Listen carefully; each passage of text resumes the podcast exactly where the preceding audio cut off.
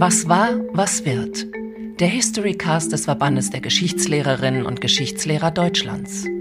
Staffel 1 Wurzeln und Wege der Demokratie. Folge 1 Weimar 1919. Die wählende Frau.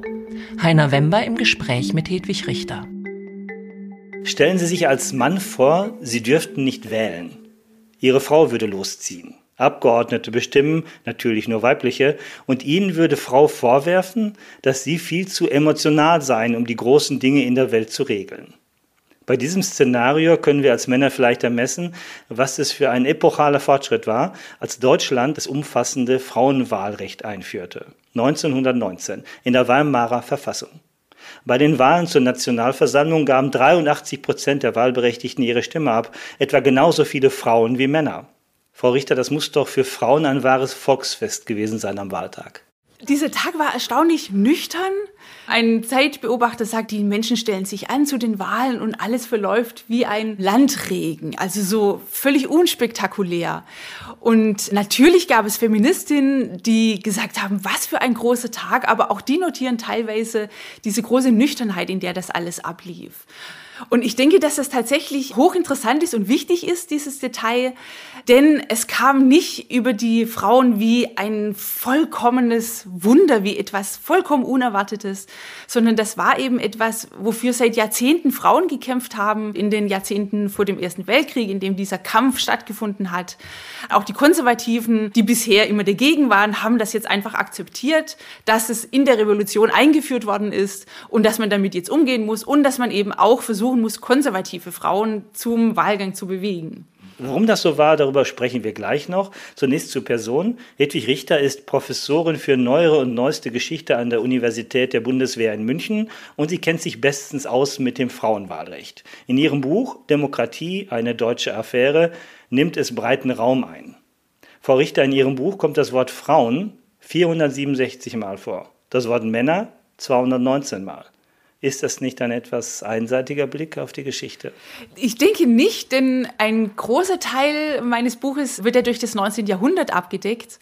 Und da ist es ganz klar, dass es, wenn wir beispielsweise von den Bürgern reden oder auch von den Arbeitern, dass es dann um Männer geht. Und das erklärt ganz bestimmt diese Unwucht denn in dieser Zeit war es klar, wenn wir von Bürgern reden, auch wenn wir von Arbeitern reden, sehr oft auch wenn wir von Menschen reden, dann geht es eigentlich um die Männer. Ach, da müssen Sie den Begriff Frauen einführen, um klarzumachen, es ist nicht von vornherein auszugehen, dass beide Geschlechter gemeint sind. Die Frauen waren tatsächlich das andere Geschlecht. Das hat man um 1900 wurde das immer deutlicher, dass diese Geschlechter konstruiert sind. Und in dieser Zeit wird eben auch klar, wenn wir von Bürgern reden, dann geht es tatsächlich um Männer. Aber es wäre doch eigentlich wichtig, dass wir das größer verstehen. Es wäre wichtig, dass wir eben in die Menschheit auch die Frauen inkludieren, in die bürgerlichen Rechte. Wenn wir über das Frauenwahlrecht sprechen, müssen wir generell auch über Demokratie sprechen. Wie definieren Sie überhaupt Demokratie? Ganz frugal würde ich Demokratie definieren als die Herrschaft der Gleichen und der Freien. Dazu muss man erstmal gleich und frei werden. Sie legen einen großen Aspekt, einen wichtigen Aspekt auf die Körperlichkeit. Warum das? weil sich Freiheit und Gleichheit über den Körper auch zeigen muss. In der Französischen Revolution wurde das geradezu symbolisiert, Freiheit und Gleichheit für alle in der Politik. Und das war absolut revolutionär, denn die Gesellschaften waren vollkommen ungleich. Die funktionieren über Ungleichheit. Die Ständegesellschaft lebte davon, dass es ungleich war. Und nun diese große Idee der Gleichheit auch in der Politik. Und sie setzen aber die Körperlichkeit an erste Stelle, dass man erstmal Souverän seines eigenen Körpers werden muss. Warum? Genau, denn dass Gleichheit abwegig ist, dass Gleichheit das ganz unselbstverständlich ist, manifestierte sich an den Körpern. Frauen durften geschlagen werden. Eine Magd konnte natürlich auch von den Herren geschlagen werden. Menschen auf dem Land, der Großteil der Menschheit also, führten ein Leben im Dreck und im Elend. Die Kindersterblichkeit war wahnsinnig hoch. Und was sollte da Gleichheit bedeuten? Was sollte da auch sowas wie Menschenwürde, wie Menschenrechte bedeuten? Und da war es ganz wichtig, dass Menschen tatsächlich aus dem Dreck rauskamen, dass Menschen nicht mehr verhungerten. Die Voraussetzung der Demokratie ist, dass ich satt zu essen habe. Die Voraussetzung der Demokratie ist auch, dass jeder ein Leben in Würde führen kann und ganz banal auch genug zu essen hat. Und dass die Folter aufhört, dass Menschen sadistisch zu Tode gebracht werden. Genau diese großen Reformbewegungen beginnen schon im 18. Jahrhundert, auch schon vor der Französischen Revolution. Und dazu gehört auch, dass man so etwas wie Folter als etwas Verabscheuungswürdiges zunehmend empfand. Und all das gehört dazu, damit Menschen sich als gleich empfinden können. Ich kann einen Mensch, der im Dreck lebt, der sein Leben damit zubringt, irgendwie dem Hungertod sozusagen zu entkommen, der kann politisch gar nicht als gleicher gedacht werden. Die sozialen Rechte sind ja unwahrscheinlich wichtig für die politische Partizipation. Zum Beispiel, dass die Arbeitszeit so gering ist, dass ich auch noch Zeit habe, Parteiarbeit zu machen. Wenn ich in der Fabrik von ganz früh morgens bis ganz spät abends arbeite, kann ich nicht Parteiarbeit machen. Und all das beginnt um 1900, dass die Arbeitszeit beschränkt wird, dass die Menschen höhere Löhne haben, dass die Kleidung besser wird, dass sie auch genug Geld haben, um Zeitungen zu kaufen.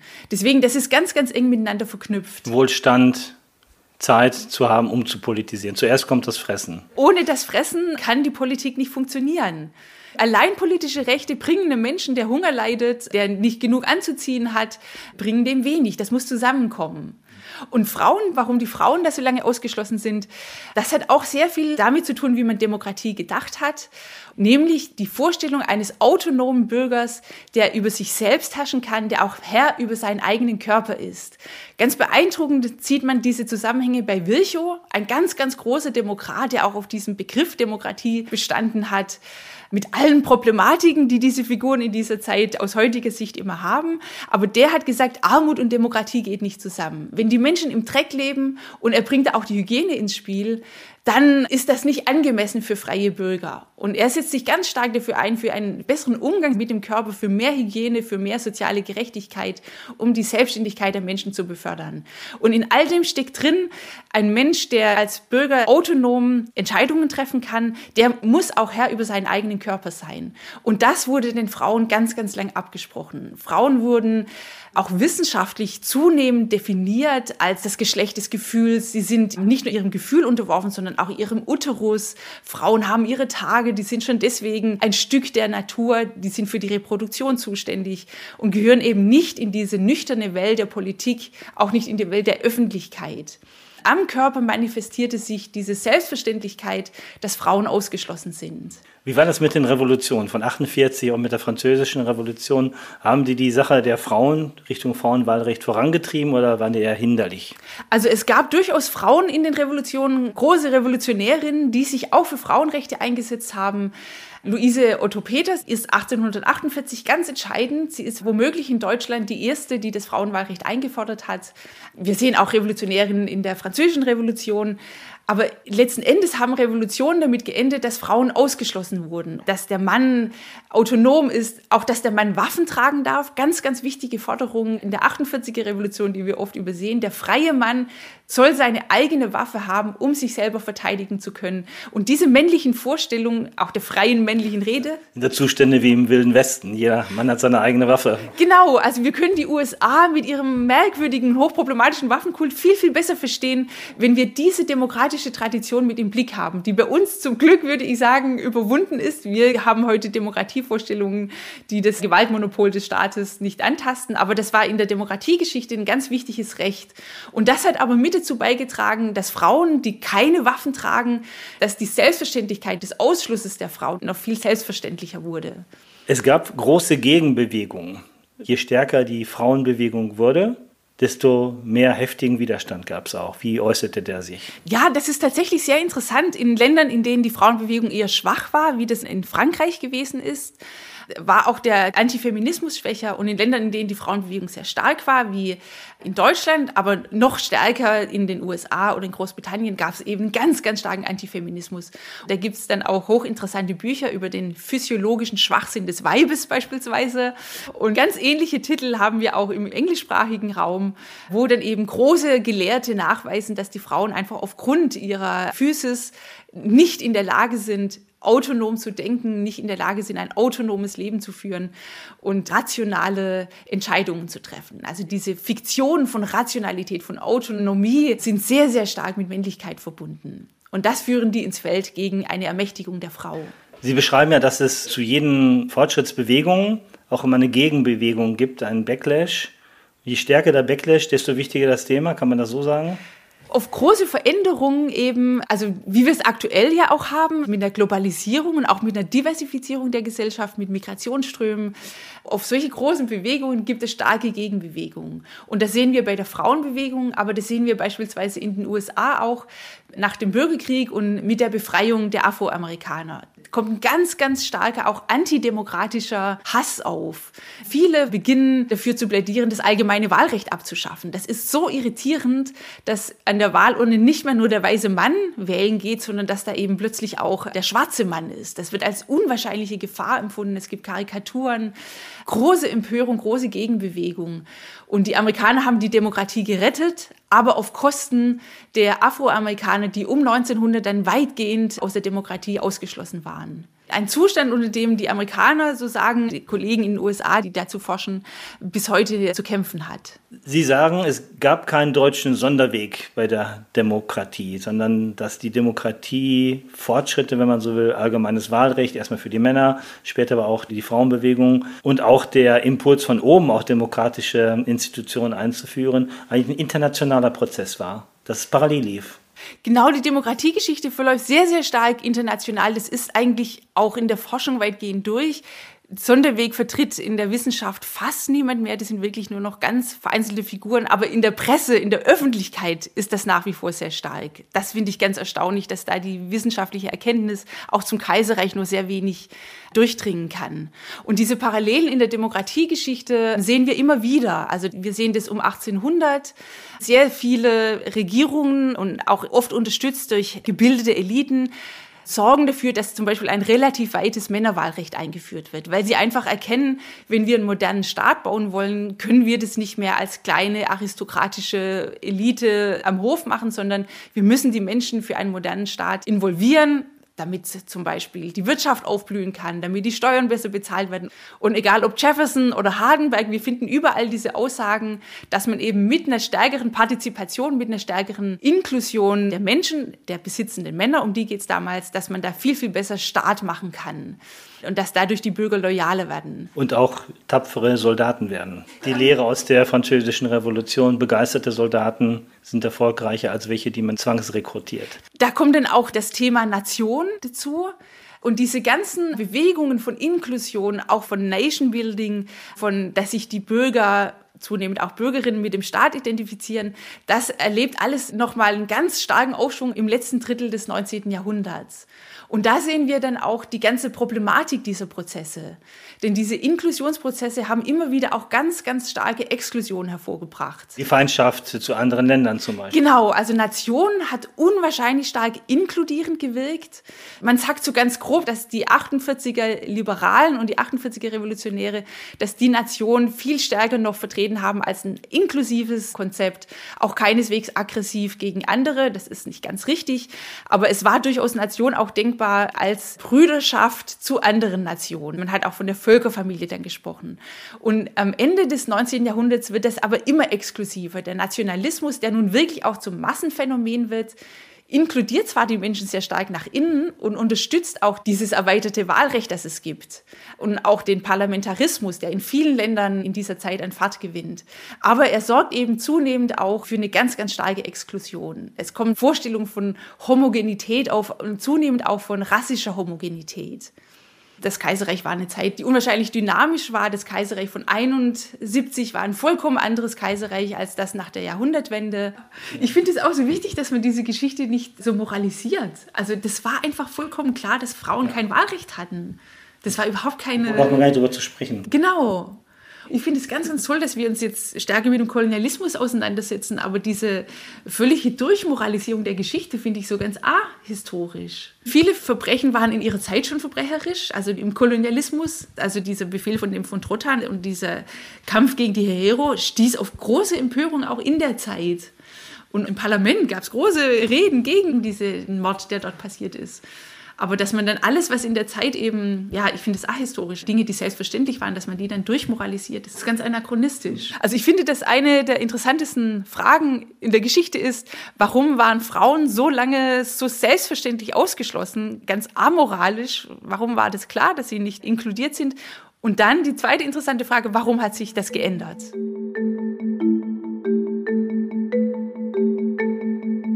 Wenn wir den deutschen Sonderweg abschaffen, dann wird es umso schwieriger, sich den Nationalsozialismus zu erklären. Ist ein einfaches Hilfsmittel gewesen. Zu spät gekommene Nation, übersteigerter Nationalismus. Das wird dann schwer zu erklären. Wie erklären Sie es denn, diesen Backlash, der fürchterlich ja nicht sein konnte? Das zeigen Kolleginnen und Kollegen, die die letzten zehn Jahre zur Zwischenkriegszeit arbeiten, dass die Weimarer Republik auf jeden Fall eine Chance hat, dass es da ganz, ganz große Aufbrüche gab, nicht nur kulturell, sondern auch politisch, dass es auch Jahre der Stabilisierung gab. Frankreich und Deutschland haben sich ausgesöhnt. Und wie konnte es dennoch dazu kommen zum Nationalsozialismus? Wir können da nicht einfache Antworten geben. Eine ist ganz bestimmt, worauf der NS-Forscher Wild immer wieder hinweist. Der Erste Weltkrieg war ein ganz, also der Geist des Ersten Weltkriegs und auch die Gewalt des Ersten Weltkriegs spielen auf jeden Fall eine wichtige Rolle. Auch wenn es dann einige Jahre der Befriedung gab und wo die Demokratie aufblühen konnte. Frau Richter, vor ganz langer Zeit, als ich noch in meinem Geschichts-LK saß, da habe ich gelernt, dass es zum Faschismus viermal Anti gab. Antiliberal, antidemokratisch, antiparlamentarisch, antijüdisch. Müsste man das jetzt ergänzen durch antifeministisch? War das ein wichtiger Punkt? Ich würde das machen, denn eine der ersten politischen Aktionen war auch, dass das Parlament von Frauen gesäubert wurde. Allerdings ist das Verhältnis der Nazis zu den Frauen viel, viel komplizierter, als man lange Zeit gedacht hat. Gehen Sie nochmal zurück zur Kampfzeit der sogenannten. Dieser antifeministische Furor gegen die moderne Frau mit Charleston-Kleid, Kurzhaarfrisur, die macht, was sie will und sich aus der Gewalt der Männer befreit. War das ein starkes Motiv für den Kampf der Nationalsozialisten um die Macht? Ein wichtiges Motiv in der Kampfzeit für den Nationalsozialismus war ganz bestimmt auch dieser Antifeminismus, dass einfach die Geschlechterverhältnisse, die sich so vollkommen verändert haben und noch ganz stark sich in der Veränderung empfanden, dass die wieder zurechtgerückt werden, dass ein Mann wieder ein Mann ist. Und das war ja auch eine sehr, sehr junge Bewegung, eine Bewegung, die sich sehr stark als revolutionär verstanden hat, unwahrscheinlich gewalttätig. Und diese Fackelzüge, diese Uniformen, das war etwas ganz, ganz dezidiert Männliches, das eben nochmal klargestellt hat, wie ist der Mann, wo steht der Mann und damit dann eben auch komplementär dazu, wo steht die Frau.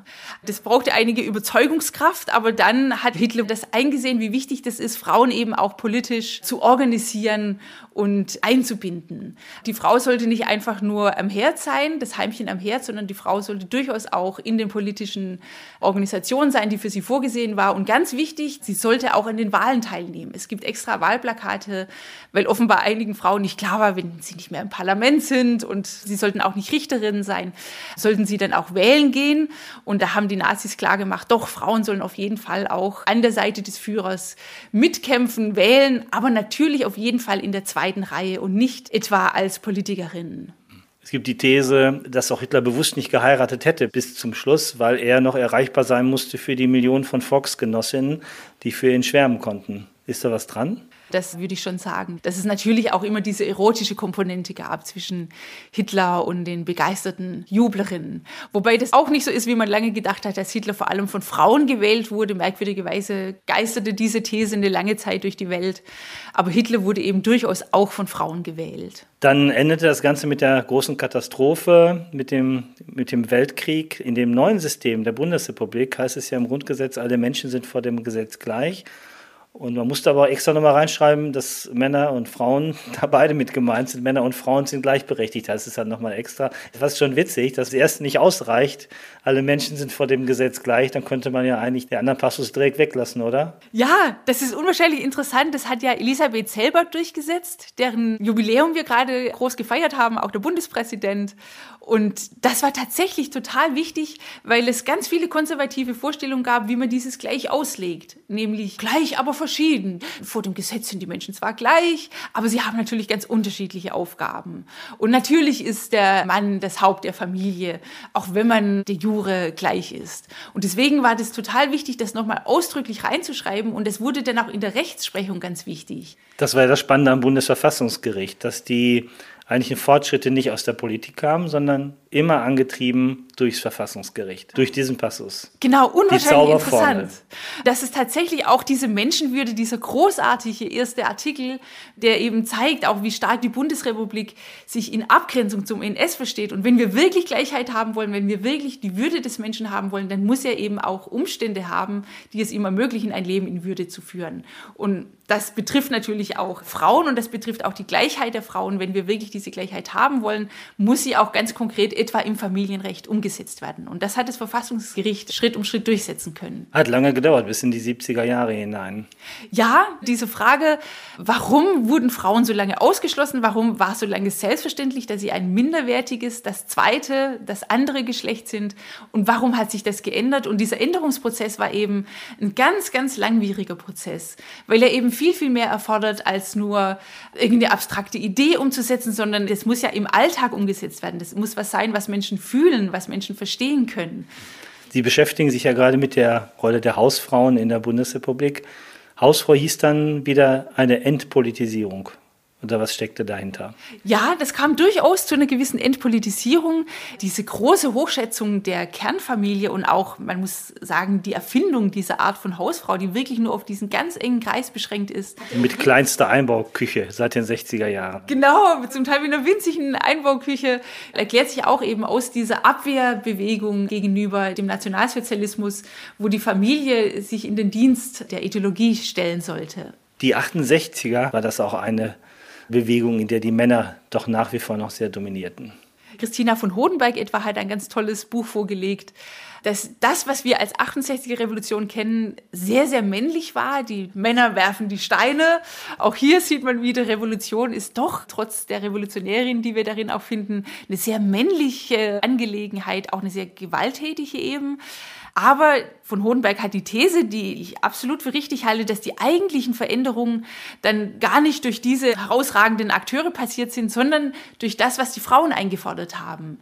Und das haben sie durchaus gemacht. Frauen fingen an, sich zu organisieren.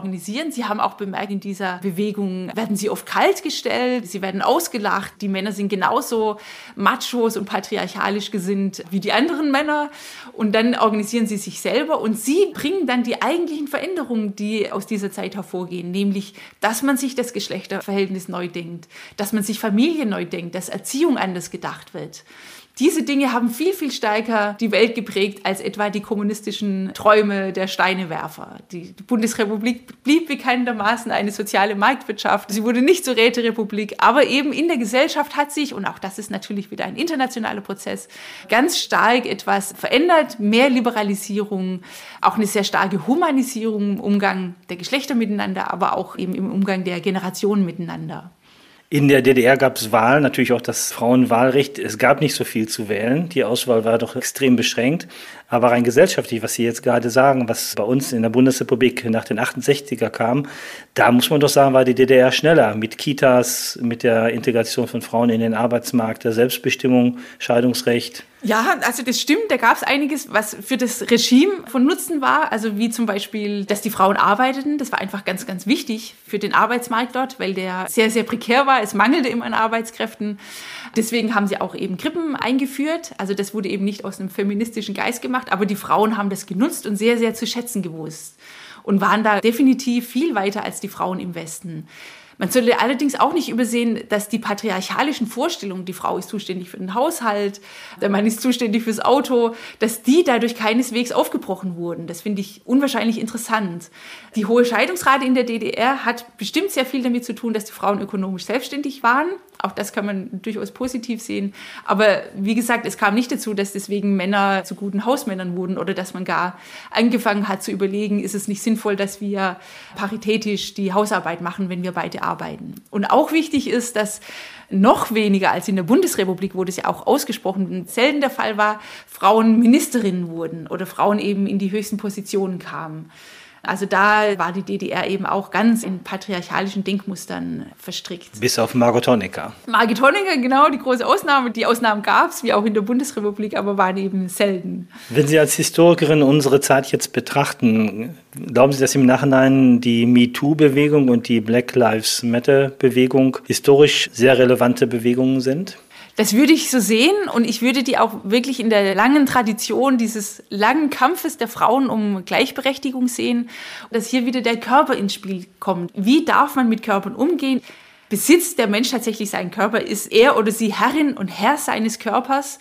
Und tatsächlich hat die MeToo-Bewegung offengelegt, wie stark dieses Recht bei Frauen in Frage gestellt wird. Ganz stark im Alltag, dass Chefs zugreifen können auf den Körper der Frau. Das hört sich banal an, übrigens auch ganz typisch, dass man Dinge, die die Frauen einfordert, banalisiert und sich darüber lustig macht. Aber das ist unwahrscheinlich wichtig, dass der Körper der Frau auch im Alltag respektiert wird.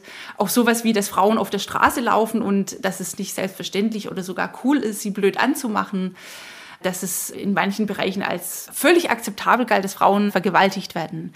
Bei Black Lives Matters, auch hier haben wir das, dass es noch selbstverständlich war, dass mit dem Körper der Schwarzen anders umgegangen wird, dass der unter viel größeren Repressionen leben muss, viel größeren Gefahren physisch ausgesetzt ist als der weiße Körper und dass das jetzt thematisiert wird. Ta-Nehisi Coates, den ich ganz, ganz großartig finde, der hatte das ja schon vor Black Lives Matters in seinem Buch geschrieben, Between the World and Me, wo es eben ganz, ganz stark um seinen schwarzen Körper geht, der eben ganz anders in der Welt steht als Körper von weißen Menschen. Es gibt da ja auch eine Gegenbewegung, die alten weißen Männer. Ich gehöre fast auch schon dazu, vom Alter her. Nein, die meisten alten weißen Männer sind ja überhaupt nicht dagegen. Das finde ich ganz wichtig. Warum? Also die meisten unterstützen das ja. Und das ist, finde ich, eine ganz erstaunliche Entwicklung in unserer Zeit. Zum Beispiel auch, dass die gleichgeschlechtliche Ehe akzeptiert wird. Und dass es für immer mehr selbstverständlich ist, dass man Frauen mit Respekt begegnet. Das sind Entwicklungen, finde ich, zu mehr Diversität und zu mehr Respekt, die eben den Großteil der Bevölkerung überzeugt. Und diese alten weißen Männer sind ja in aller Regel, unterstützen die das selbstverständlich auch. Wenn man die Rechtsextremen anschaut, sind das eigentlich vielleicht eher zornige junge Männer, die eben ihre großen Vorrechte schwinden sehen. Frau Richter, was machen Sie denn jetzt wieder ein Frauenthema als nächstes oder was kommt?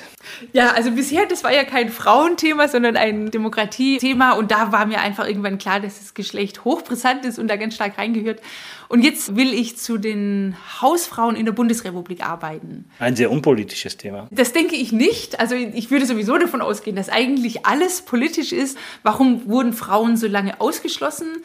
Und in der Bundesrepublik ganz offensichtlich diese Vorstellung, dass die Frau nichts verdient, dass sie eben auch lange Zeit viel weniger Rechte hatte, bis in die 70er kein eigenes Konto eröffnen durfte. Der Mann durfte bestimmen, ob sie arbeiten darf oder nicht, wenn sie das dann wollte das knüpft eben an diese Frage an, wie kam das dann, dass sich das verändert hat? Warum galt das nicht mehr als selbstverständlich? Es ändert sich durch die Frauen, das müssen sie schon selber erledigen, oder? Nein, ich finde, dass da die Männer auch immer wichtig sind. Also natürlich ist es ganz wichtig, dass Frauen sagen, es muss sich was ändern, wir wollen mehr Rechte haben. Aber für diese ganz großen Veränderungen braucht es doch große Teile der Gesellschaft. Was ich an den Hausfrauen an dem Thema auch interessant finde, ist, dass es doch ein ganz starker Rückschlag ist gegenüber dem, was wir im Kaiserreich sehen. Also wo zum Beispiel Frauen dafür kämpfen, dass sie alleinstehend sein können und dass es nicht nur bemitleidete alte Jungfern sind, sondern dass es ein respektabler Lebensweg ist. Ich bin eine Lehrerin und ich will selbstständig sein, ich will nicht heiraten, ich will keine Kinder haben. Und das war nach dem Zweiten Weltkrieg, wo diese große Sehnsucht nach Idylle da war, nach Sicherheit da waren solche Errungenschaften auch der Zwischenkriegszeit wieder völlig in Frage gestellt. Frau Richter, vielen Dank. Ja, sehr gerne. Was war, was wird? Der Historycast des Verbandes der Geschichtslehrerinnen und Geschichtslehrer Deutschlands. Staffel 1 Wurzeln und Wege der Demokratie. Folge 1 Weimar 1919. Die wählende Frau. Heiner Wember im Gespräch mit Hedwig Richter.